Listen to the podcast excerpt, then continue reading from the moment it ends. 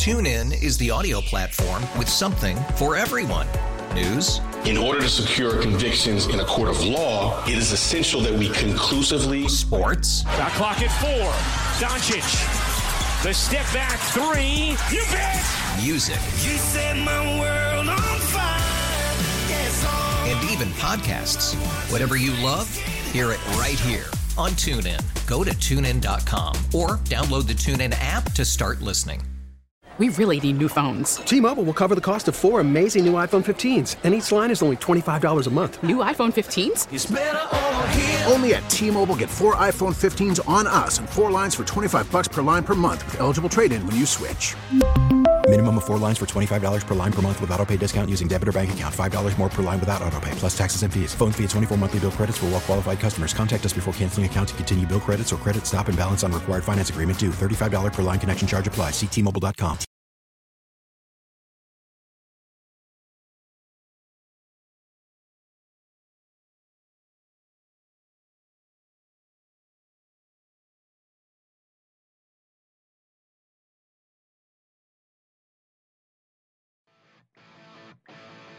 can't really worry about that.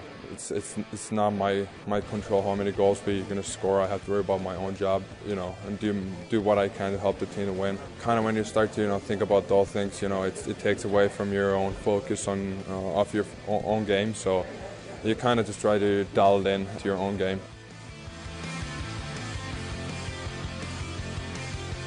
Welcome back to hour number three of Sports Talk Saturday here. Derek Kramer, and now with Brayton Wilson at my side. That was Ukko Pekka one of the few things that you can hold with high pride uh, of this Sabres season there, as the Sabres netminder has become a revelation in goal. Unfortunately, for a team that can't back it up with some support and goal scoring of their own. It's kind of strange the transformation of uh, of UPL this season. It's been nice to see. It really has been nice to see just because last year he looked very inconsistent. We, we've seen flashes of Ukko-Pekka in his entire time in the organization with the Sabres. Uh, he has these stretches of really nice games. Then either an injury or an illness, as we've experienced this year, throws things off a little bit. And then we see a little bit of a derailment where he struggles a little bit. Hopefully that doesn't happen this time around. But yeah, it's been really, really nice to see Ukko-Pekka Luukkonen starting to kind of come into his own. He was a guy, remember back when he played at uh, Sudbury in the Ontario Hockey League just before uh, joining the Sabres organization. He was, if I remember correctly, he was the MVP of the uh, of the the Ontario Hockey League that year. That that was a huge statement point in terms of just how uh, his view was looked at in the organization. I'm just looking real quick. Yeah, he was the most outstanding player. He was he was awarded the most outstanding award player in the Ontario Hockey League during the 2018-19 season. And right afterwards, he went straight to Rochester and played a couple games, I think, but looked but looked pretty promising. And then he had the hip surgery. I think it, it was like double hip replacement that he had. And then from there, it was about re- rebuilding his style of play, rebuilding his movement. His double hip surgery is is no joke. I mean, you literally have to try to reestablish yourself that way. And he's climbed up the ranks, and now this year he's starting to finally find himself, and he's earned that right to be the number one goaltender right now because, you know, we're waiting on Devon Levi to continue his development, but we're still uh, not really seeing anybody else that really has any sort of flash in the pan. Eric Comrie, he played on Thursday night, looked fine. Okay. He looked good, but uh, the team in front of him, yeah, didn't didn't did help. not. No, they did not. And Luukkonen is doing well in by not just advanced metrics, but also in the standard statistics. Like 10th in the league in goals against average, 914 save percentage. Like he's been good consistently now throughout this year. And there was only that hiccup of uh, he went out with an illness. Levi had to come back in and Luukkonen comes back after that and kind of like a little bit of a shaky start on his return. But ever since then, he's been the guy. Just imagine if this is the goaltending that we got from Ukko-Pekka or somebody last year. Anybody last Anybody year. Anybody last year. They're a playoff year. team. 100% they're a playoff team. And then just imagine if that happens and then this year happens the way it is. Everybody says, okay, it's an off year. Last year they ha- they had everything rolling. It was great. Maybe this year is just an outlier. We kind of go through the rest of this season, we regroup, and then come back next year and say, okay, find yourselves again, and then get back to work. But now, as as Paul has stated, and I agree with Paul, it's almost like this offseason becomes which of the two seasons is your outlier? Is it last season that was, hey, you had a nice, great run at the end of the year, you missed out on the playoffs by a point? Or is it this year where it's, okay, we're, we're maybe not as good as we thought we are? That's that's where they have to figure it out in the offseason. I mean, there's still what 29 games left in the season, and they could make some sort of run. It doesn't seem likely at this point. Yeah, this year But, I can write off. I mean, if if I mean, even if you win 20 games in, in the last 29, and then you have five overtime losses in there, so you go 24 and five, that makes things really interesting. It's they're probably not going to be a playoff team, but like that's that's all you're kind of hoping for at this point And- is the playoffs. They're likely not going to happen, but just just put up some sort of run. Try to figure something out. Maybe at the deadline, actually do something, make a move, see if you can add a player to to better off your team, not just for the rest of this season, but going forward. I think that's something that Kevyn Adams has to seriously consider is trying to figure out. Okay, who's going to fit for the long term?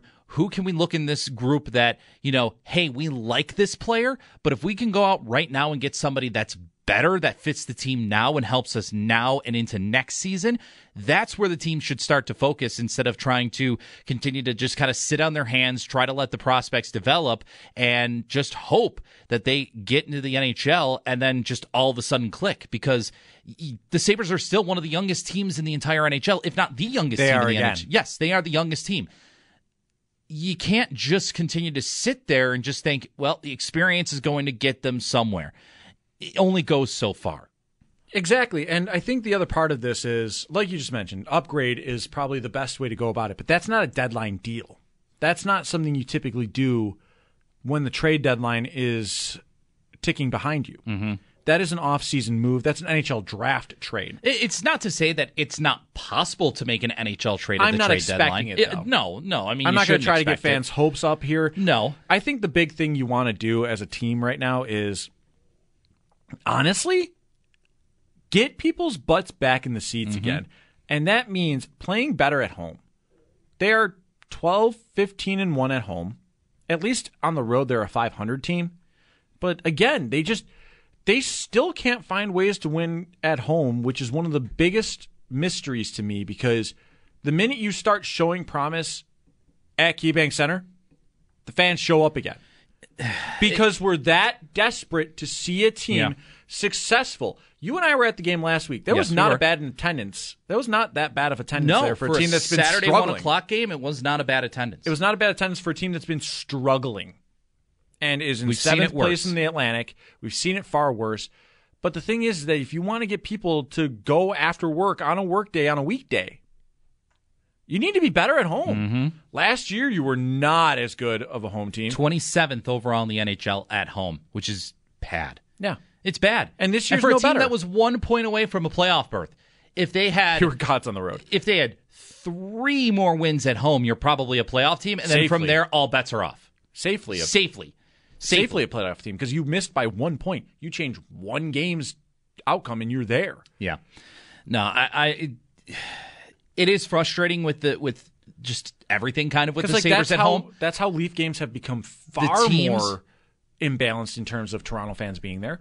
That is how you get teams that are having their fan bases show up. Like the tweet from the Panthers the other night of uh, "Hey, these these fans of Trailblazers, like calm down.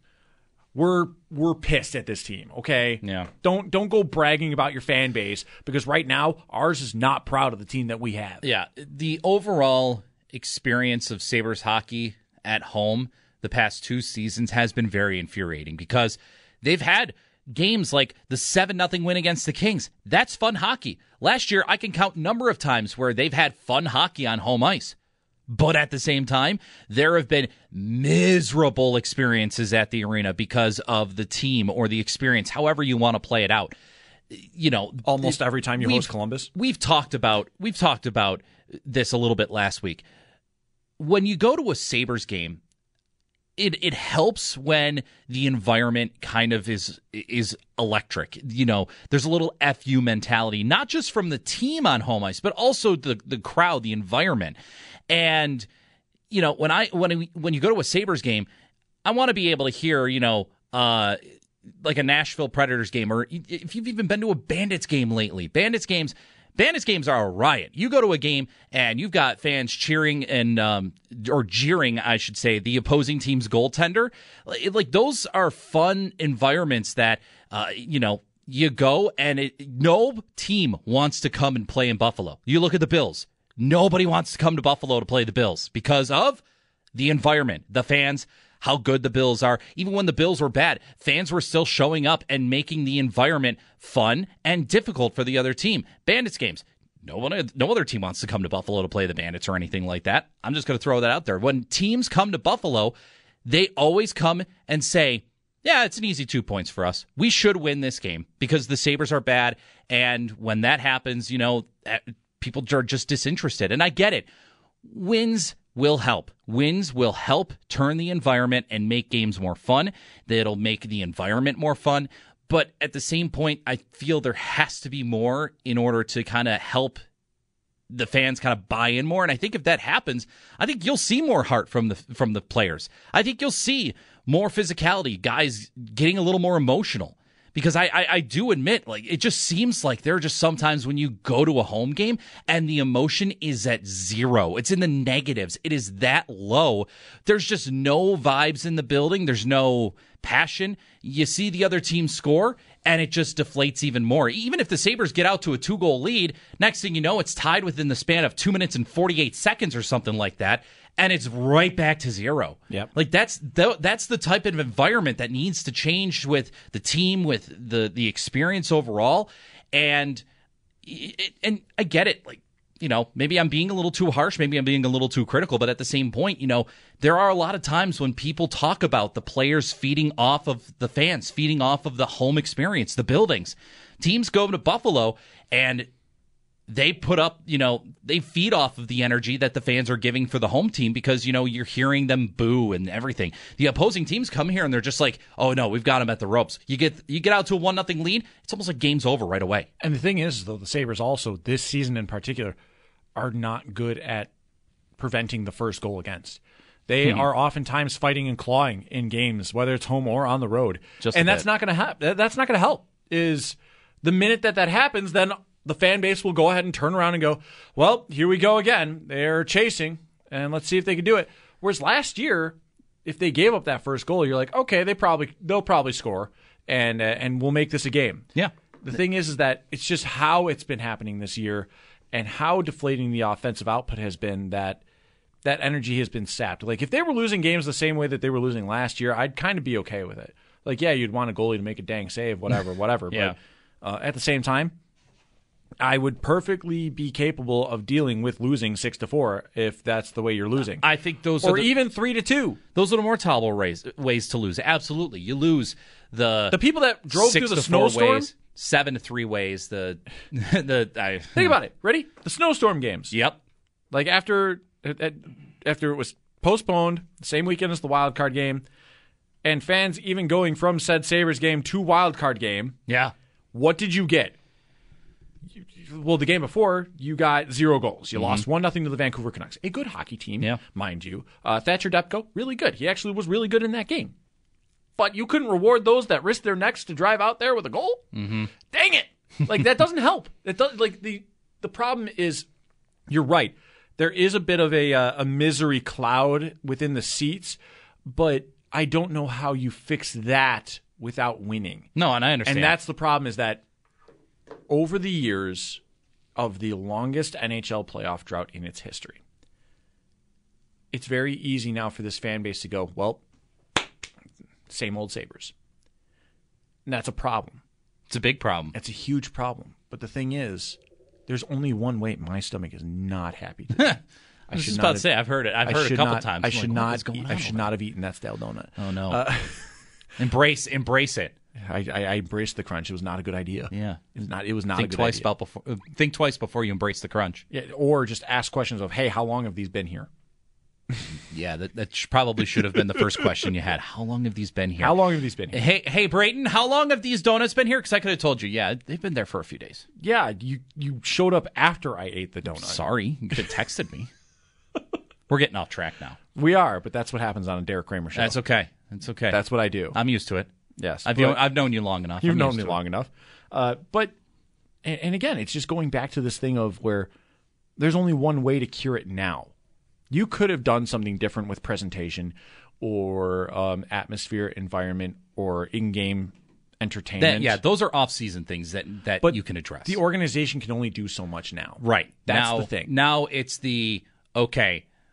They're we- not winning still. Do we want to see some of the young talent here and get them some action to see how they can respond after playing well in Rochester? Is it, hey, you know, making those notes of who's going to be in the long term future, who's part of the core, who maybe isn't part of the core, who can we use that we think could be part of the core, but we could easily throw into a deal to try and get someone who can help the core now and and become part of the core. Those are the decisions that Kevyn Adams should be contemplating, and I'm sure he is. I'm sure him and his staff are, are contemplating those moves right now. And you've got what two and a half weeks before the trade deadline, if not less. Than, yesterday was the three week mark. It, it's it's about trying to find out those moves that hey, who's a guy out in the market who's young that we could bring in now that A will help the team, the young team that we have now going into the rest of this season and immediately into next season and the next season after that. Or, you know, who maybe is out there right now on a team who's good but is facing the problems of oh no, we- we've we've got the pieces here but we're in a cap crunch and I know the salary cap's going to go up a, a significant amount next year, but you've got to take advantage of those opportunities where it's just there are players out there that are going that are very good. I think of a, the Ross Colton situation last year. The Tampa Bay Lightning, who've been very good over the past few years. Ross Colton was a very nice depth player that probably on a different situation could have a little bit more of an impact role. The Lightning didn't have the cap space to be able to say, Ross, we're going to give you a nice contract and you're going to be able to be part of our long term future. They understood that wasn't happening. So what happened is they essentially made him available. And Colorado Avalanche came calling and said, We want Ross Colton. And Ross Colton, Colton goes there and gets a nice, fresh new contract, a four year deal, if I can recall the right way. That those are the type of deals the Sabres it may maybe the offseason, but you could take advantage of that at the trade deadline. There's there's nothing saying that you can't make a hockey deal at the trade deadline. Um you know, it's it's about identifying those types of players, I think more so than uh than anything at this point. It's trying to figure out, okay, if there's if we're trading away a Jiri Kulich, if we're trading away a Noah Ostlund, if we're trading away a Isak Rosen, if we're trading away Matthew Savoie, who's out there right now in the NHL that is good, that is competent, that can that you know is on a good team, and that team may be having a problem in terms of looking at the salary cap and thinking where do they fit in the long term future. Like there are trades that happen like that, and it's about kind of identifying that potentially. It's one of the options. I know I, I'm probably sticking on this a little too much, but this is this is the route that I think that the Sabres could look at and take advantage of, where they say we can go out and get a good player now, have the assets up front so that A, we go out and get that type of player, but then B, you know, the other team can say, well, we want this player in return just to, you know, for whatever long term. Done. There you go. There's the trade made. We get better instantly. And then we're looking ahead to, okay, this person's going to fit here, play with these guys. And then we look into the next year and say, okay, you've got a guy now that can build and continue to develop with the young core that they already have. And hopefully next year, then they can figure everything else out, which, you know, that's the next part of the puzzle. But certainly if you're looking in terms of what they should be doing now, that's part of it. And, and again, it's it's identifying those players and figuring out what the right deal You, is. you want them. you want one of those players?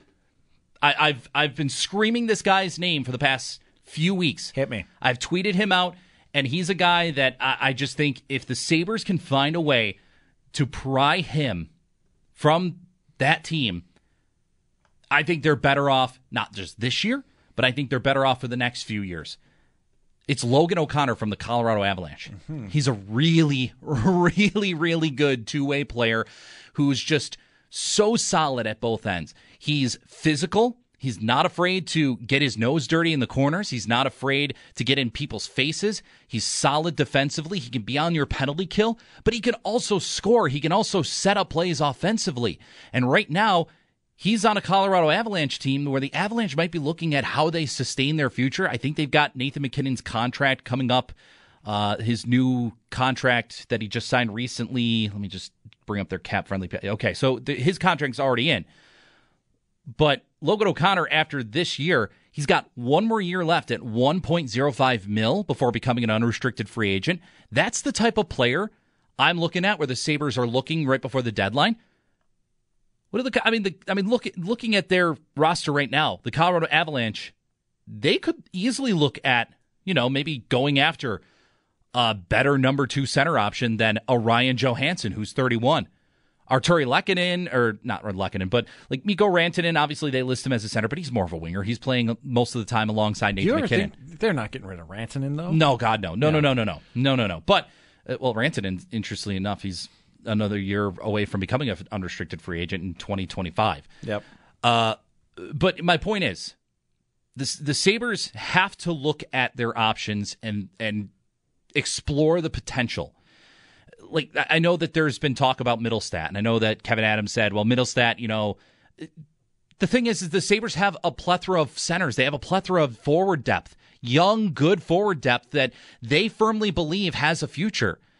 Casey Mittelstadt is one of the more infuriating players on the roster at this time because he is consistently inconsistent with his play. So, like, okay, what about you want to talk about a hockey trade? I'll give you a hockey trade right now you come up with a package. You send Casey Mittelstadt to the to the Avalanche because there are some that say, yeah, Casey Mittelstadt's a top two center for the Sabres, and other teams should look at that. If they're looking to trade for a top two center, Casey Mittelstadt might be your best option. Basically, you want to flip him possibly for a winger that would help. A, a, a good two way winger who brings a little grit, who brings a little tenacity, but also can be a, an offensive factor for your team. A complete 200 foot player, which I don't think the Sabres have enough of right now you know, you're really relying on Zemgus Girgensons to be a complete 200 player when I, no. I mentioned a play about no. that last. uh, I, I, mentioned a play about that last hour where um, Krebs cuts through three players and then he's got a one on one with Brandon Montour, but. Girgensons had floated all the way to the right to make sure he was on side instead of trying to anticipate Krebs and attack with him. And then one on one with Montour in the slot, he has no choice but to try to create a shooting lane and dishes it over on the right circle at the top of the right circle for yeah. a one timer. Not a hard stop for the goalie, uh, but also shows the lack of opportunities that Krebs has had with yeah. talented players. And you, and you know what? You open up Mittelstadt moving. You have obviously Tage Thompson, Dylan Cozens as your top two centers. I think you've established yourself.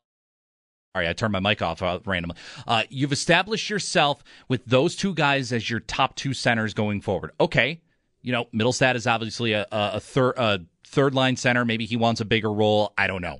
But if you were to trade a guy like Mittelstadt to Colorado as part of a package that includes Logan O'Connor coming back the other way, a guy who is likely going to get paid with his next contract, but the Avalanche have another other players that they have to pay. Looking ahead going forward, they've got let me see, I got their list right here. You know, they could I mean they could easily say, no, Logan O'Connor is a part of our future. We're keeping him going forward. But like, you know, they're going to want to get another a new contract for Mikko Rantanen. He's a guy that is going to need to get paid. Uh, let's see, they've, you know, looking at it further, you know, actually they have, uh, you know, they've got a decent setup, but you could make it interesting in saying, hey. Casey Mittelstadt's a guy that if you get him now, you could have a better second line center option right now than Ryan Johansen as your second center guy in Colorado. That's just my argument is that if you're going to go out and try to get a, a, a, nice player to go along and, and be a good two way presence, a, a, leader potentially just at both ends of the rink at the forward group, that's a guy that I'm kind of looking at and saying, how can I entice Colorado to to get him to bring into Buffalo to to help oh, the overall aspect of everyone's play and a guy who clearly has an identity when I think a huge question this year with the Sabres group is what's the identity of this team? And I, I don't think that's answered and, yet. And that is the beautiful question that we need to get an answer to. So maybe we'll talk about it when we come back from break. yeah, I was gonna say, you willing to stick around? Yeah, I'll stick around. All right? Brayton will be here in the next segment as we try to dive in more of what the what is going on with the Sabres. What can they do to fix it? And um, I guess one of the big things is what are they trying to be? That plenty more coming up. Sports Talk Saturday. Derek Brayton, Evan, Joe Kelly was on with us before. You're listening to WGR. TuneIn is the audio platform with something for everyone. News. In order to secure convictions in a court of law, it is essential that we conclusively. Sports. Shot clock at four. Doncic. The step back three. You bet. Music. You set my world on fire. Yes, oh. And even podcasts. Whatever you love, hear it right here on TuneIn. Go to tunein.com or download the TuneIn app to start listening. After the end of a good fight, you deserve an ice cold reward. Modelo is the mark of a fighter. You've earned this rich golden lager with a crisp, refreshing taste. Because you know the bigger the fight, the better the reward. You put in the hours, the energy, the tough labor. You are a fighter, and Modelo is your reward. Modelo, the mark of a fighter. Drink responsibly. Beer imported by Crown Port Chicago, Illinois. We really need new phones. T-Mobile will cover the cost of four amazing new iPhone 15s, and each line is only $25 a month. New iPhone 15s? It's over here. Only at T-Mobile get four iPhone 15s on us and four lines for 25 bucks per line per month with eligible trade-in when you switch. Minimum of four lines for $25 per line per month with auto pay discount using debit or bank account. $5 more per line without auto pay, plus taxes and fees. Phone fee at 24 monthly bill credits for all well qualified customers. Contact us before canceling account to continue bill credits or credit stop and balance on required finance agreement due. $35 per line connection charge applies. Ctmobile.com. Terry Pegula is as engaged now as he's ever been. I talk to him on a daily basis. If I don't talk to him every day, it's, it's a text. I mean, I was at the Beanpot yesterday in Boston scouting and texting him during the game, and he watches every one of our games. Watches, you know, he's watching college hockey last night, and he's as engaged as ever been, and truly wants to get this right. And he's as frustrated as I am, as Donnie is, as our players are, and our fans are.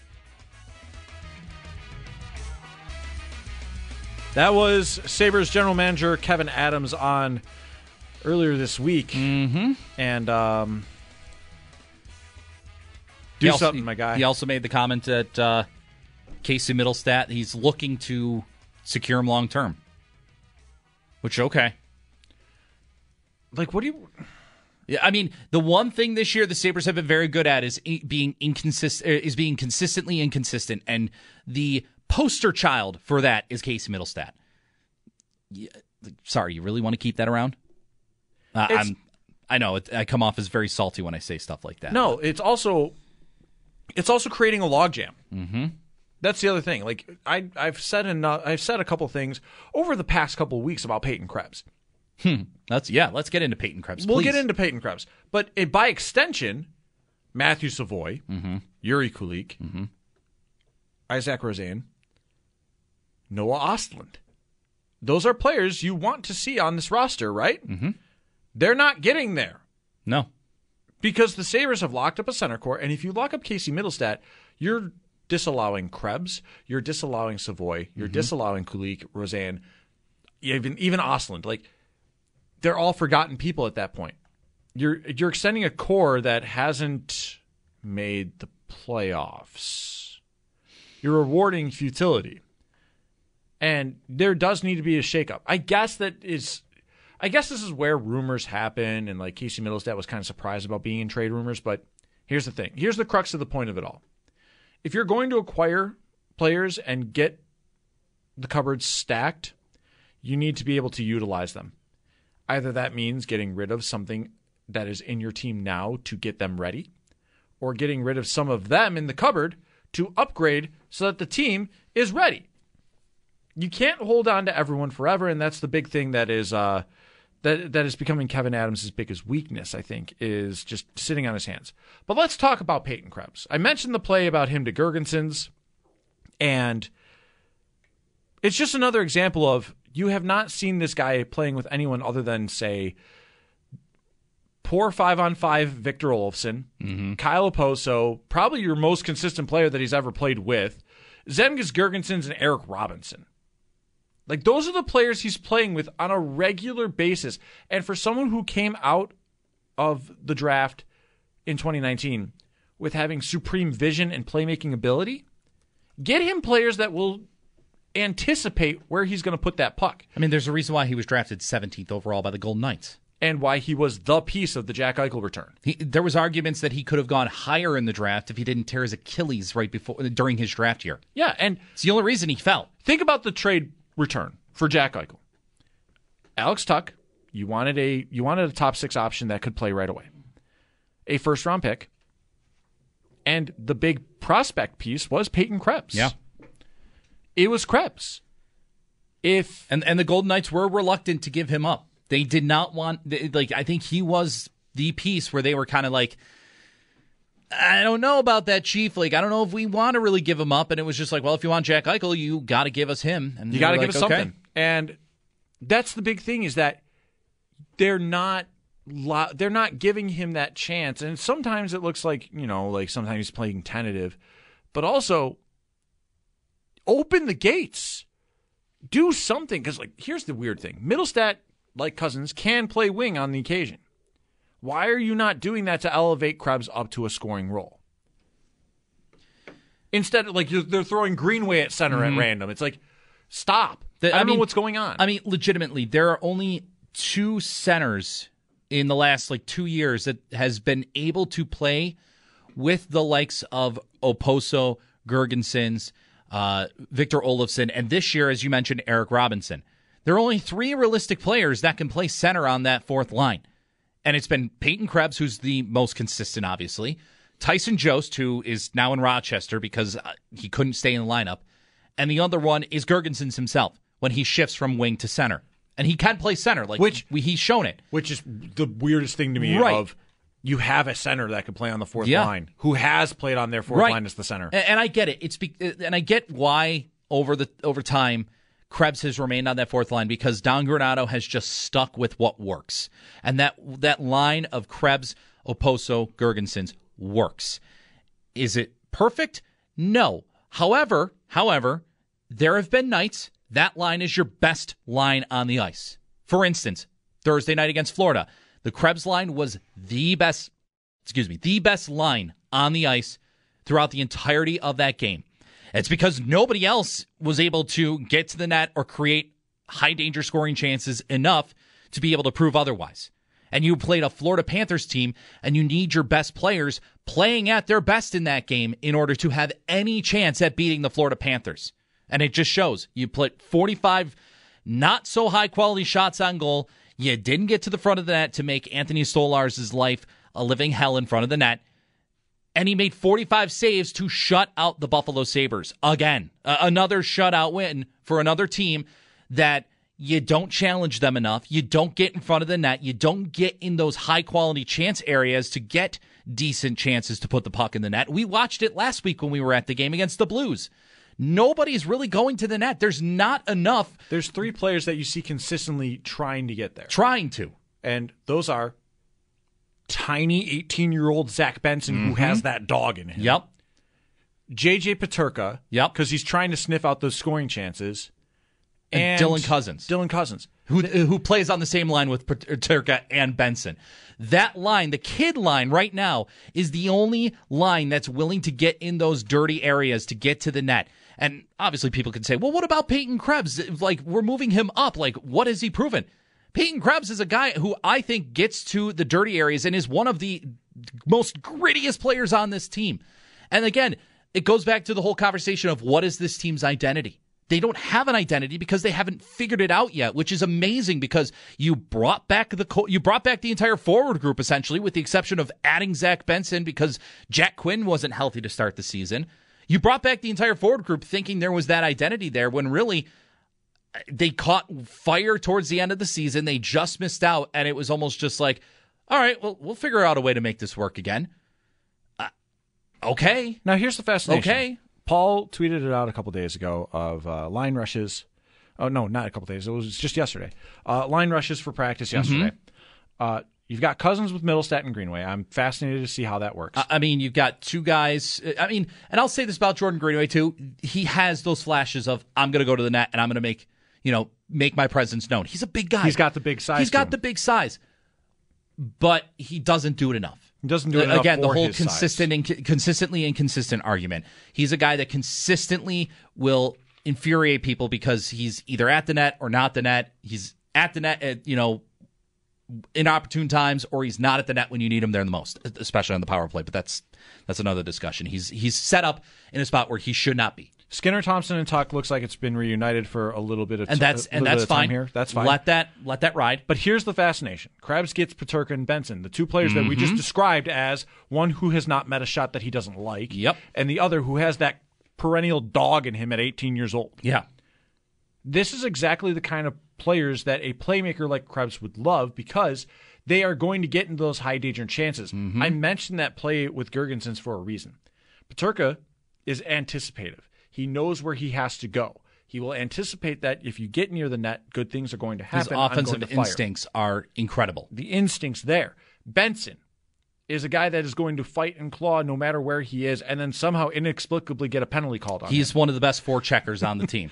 Hundred percent. He, he, he gets Benson- hooked by Evan Rodrigues the other night and trying to go through uh, Forsling as well. He's the one that gets the penalty. Yeah, because his his arm got up, and I don't think there was any contact made at all. But oh no, he got a high stick. I'm I'm start. I, I mean, the really- game was over at that point, but again, it just kind of you just you're scratching your head. I'm head. going just to like, what- again publicly what, what are you doing? the- I'm again publicly positing the theory that he insults the refs every every every pregame skate. I that there's has there's no other legitimate reason I could think of. He's got a little Shoresy in him. If yeah, if Brayton, if you're in the locker room, can you ask Benson for me? Like, do you insult the referees? Why do you get so snake bitten with calls? Yeah, like you, there ha- we need an answer, and I don't know what it is because otherwise I'm going to continue to theorize he's insulting the referees before every pregame skate. But uh, but like to to the point of Peyton Krebs, because he better be. Yeah. To the point of Peyton Krebs, like this is this is the type of stuff we need to see with Peyton Krebs because he he has that that dog in him. I really do believe he is he is a guy who I think we know what his identity is. He's a playmaking guy who's not afraid to get his nose dirty, go to the areas that need to be, be that he needs to get to to make a play for his team. Yes, he's a guy we'd like to see shoot more, or we'd like to see uh, getting those quality chances on net. Okay, that's a good argument, and I understand that argument. But at the same point, his vision is uncanny. The way he anticipates plays with the puck on his stick, he, he you know, a guy like Peterka, who you've mentioned, whose offensive instincts are great. You put him with Peyton Krebs, who's a guy who anticipates where teammates are going to be on a consistent basis to try and get them there. Because guess what? As you mentioned with that Girgensons play, Peyton Krebs makes that play anticipating he's going to have somebody there with him.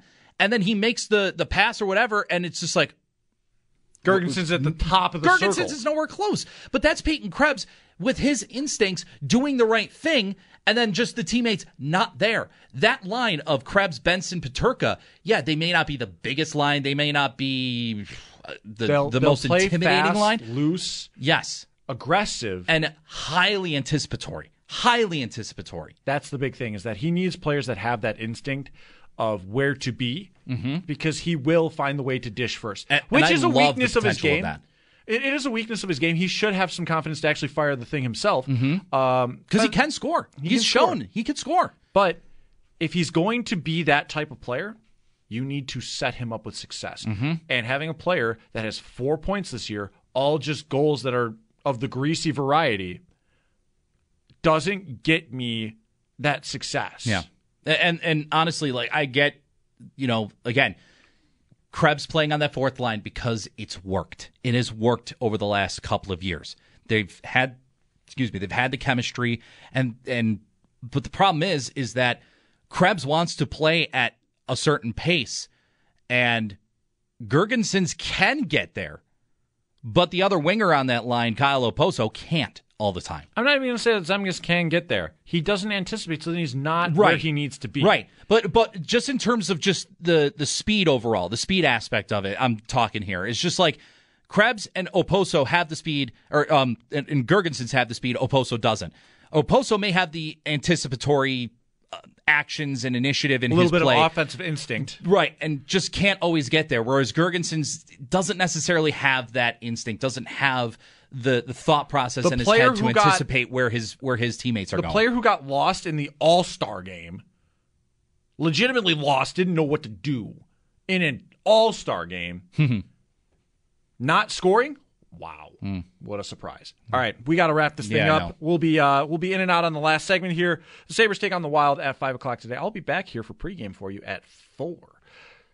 You're hearing all that and more right here on WGR.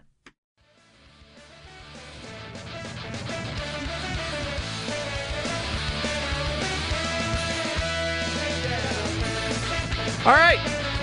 Thank you to surprise guest today, Todd Callan, the voice of the Purple Eagles. You'll be able to hear him tomorrow, 140 pregame right here on WGR. I love Todd. Love Todd. Love hearing from Todd. And we managed to get him uh, just off the cuff, live radio kind of nonsense shenanigans.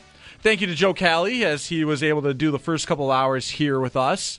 Uh, thank you, Brayton, for coming not just for a guest segment, but for the uh, entire third hour. Well, thank you for having me. That was also a surprise. Yeah. Live radio, baby. It just moves. Um, no thank you to the uh, stale donut that I ate stupidly. Um, yeah, go get that addressed. Yeah, go get that addressed, he says. All right. Uh, now we're, we're, we're towing some lines. Evan, thank you as always. Doing a good job here on the board for uh, Sports Talk Saturday for you all. And thank you to all of you. Be Uh, sure that- to hear Derek on pregame coverage starting at 4, Sabres Wild at 5. If I'm alive from the donut. Oh, you will be. Okay. You'll be well, fine. We'll be fine. We'll be fine. Probably, maybe, hopefully. Uh, but for my guests, for Evan, for Joe, for Brayton as well in studio, I'm Derek Kramer. You've listened to another edition of a rambunctious, obnoxious Sports Talk Saturday. Thanks for not immediately turning it off if you didn't. And uh, we'll see you next week, baby. But I'll be back in just a couple hours. Sabres pregame for the Buffalo Sabres at the Minnesota Wild. 4 o'clock pregame, 5 o'clock face-off right here on the home of the Buffalo Sabres, WGR Sports Radio 550. TuneIn is the audio platform with something for everyone. News, In order to secure convictions in a court of law, it is essential that we conclusively sports, Shot clock at four. Doncic. The step back three. You bet. music, You set my world on fire. Yes, and even podcasts. Whatever you love, hear it right here on TuneIn. Go to tunein.com or download the TuneIn app to start listening. Protect your vehicle's engine with a full synthetic oil change and save with Mobil 1 at O'Reilly Auto Parts. Purchase five quarts of Mobil 1 full synthetic motor oil and receive a $10 O'Reilly gift card after rebate. See store for details. With your Mobil 1 purchase, you'll also receive two times points during O Rewards Bonus Points Month at O'Reilly Auto Parts. Oh, oh, oh, Auto parts. It's better over here. After investing billions to light up our network, T-Mobile is America's largest 5G network. Plus, right now, you can switch, keep your phone, and we'll pay it off up to $800. See how you can save on every plan versus Verizon and AT&T at T-Mobile.com slash across America. Up to four lines via virtual prepaid card. Allow 15 days. Qualifying unlocked device credit service ported 90 plus days with device and eligible carrier and timely redemption required. Card has no cash access and expires in six months.